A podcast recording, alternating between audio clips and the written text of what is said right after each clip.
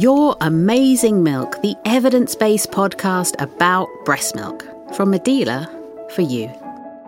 Maybe your life has just turned upside down because you've had a baby and you have lots of questions. Or you've heard that breastfeeding is good for babies and you just want to know more about it. I'm Katie, and in each episode, I talk about the processes going on in a woman's body, about the composition of breast milk and its effects, as well as tackling those myths and facts. Amazing, fascinating, and all backed up by science. In this episode, is it true that you can't breastfeed after a caesarean section? Why is cow's milk so difficult to digest? Do mothers of premature babies produce different milk? And what are oligosaccharides? Hello and welcome to episode 3. The baby is here. The first days of your baby's life have begun. Around two to four days after your baby's birth, your breasts will begin to produce milk in larger amounts, making them feel full and firm. This is referred to as the milk coming in.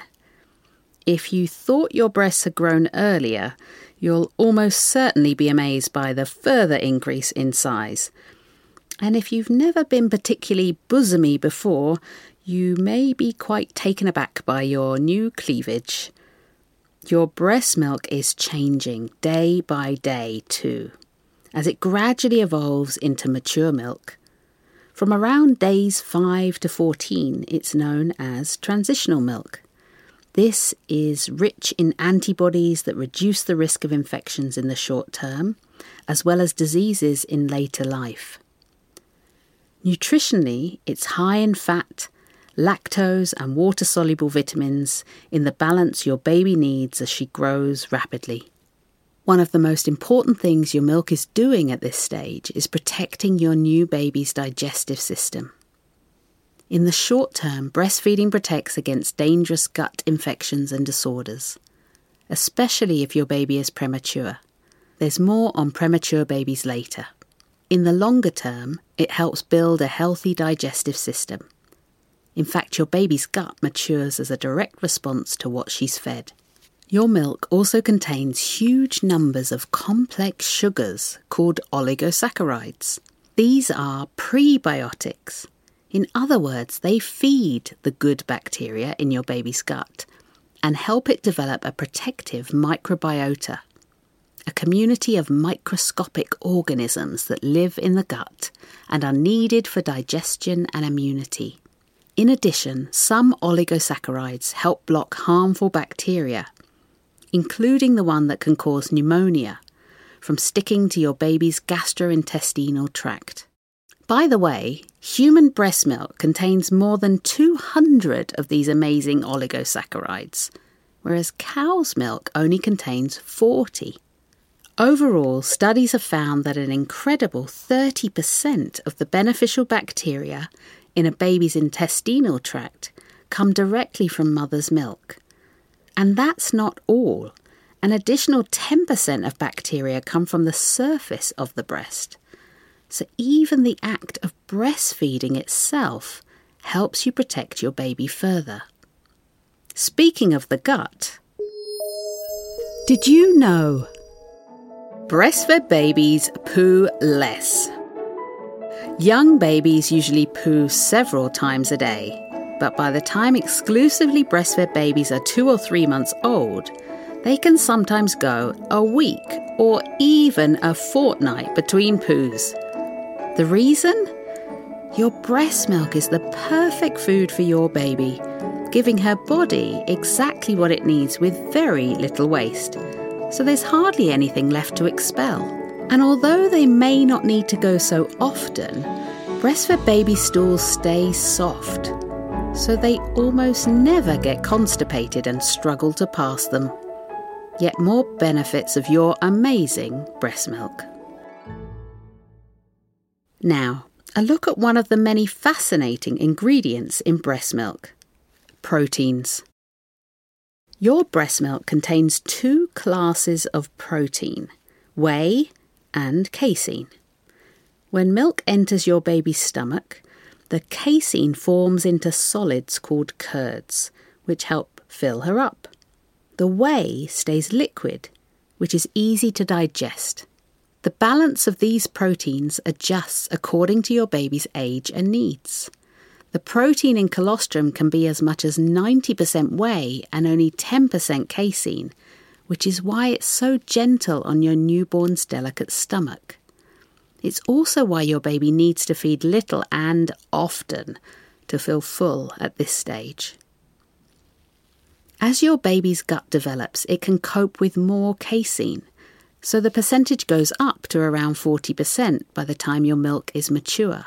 If you continue breastfeeding for a year or more, the ratio of whey and casein will be roughly 50 50. In cow's milk, this protein balance is the other way around 20% whey versus 80% casein, which means it's hard for babies to digest. This is why cow's milk shouldn't be fed to babies under a year old, and why it needs to be processed to make it safe for use in formula. After so much information about the milk component protein, a myth that many women talk about. Or is it a fact? Let's find out. Myth or fact? Breastfeeding can help you lose weight. It's a fact. You're burning off up to 500 extra calories a day if you breastfeed.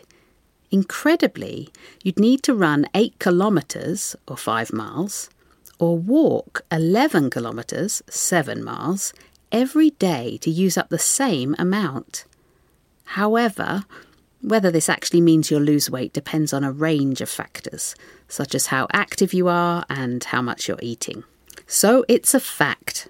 Even if, as so often in life, it's not just a single factor that counts, and another contribution from our popular section. Did you know? Oxytocin is activated by sensory receptors. Sensory receptors are components of cells that perceive stimuli such as touch, temperature, taste, and so on. Oxytocin is generated and regulated between you and your baby in no fewer than four ways as the sensory nerves are activated in your nipple as your baby sucks on it, your baby's mouth as she sucks, your baby's gastrointestinal tract as the milk arrives, and your skin and her skin by the warmth and touch of breastfeeding. You have already heard that your milk changes after birth. But what happens if your baby is born early? If your baby is born early, your colostrum will be especially high in protein, protective agents, and growth factors, as well as having a different balance of hormones, fats, and minerals compared to full term breast milk. Therefore, feeding it to your baby will give her the best possible start in life.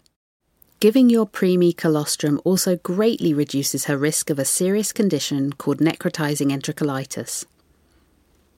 This illness is mainly seen in premature babies and causes intestinal tissue to become inflamed and damaged. In severe cases, it can even be fatal. The good news is that one study showed necrotizing enterocolitis was 6 to 10 times less common in breast milk fed babies than it was in exclusively formula fed babies.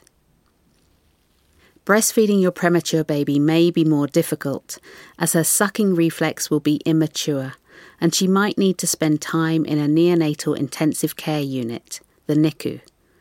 But there are still plenty of ways to feed your milk to your tiny newborn, whether from the breast or expressed into a syringe, cup, or bottle, with support from a NICU healthcare professional.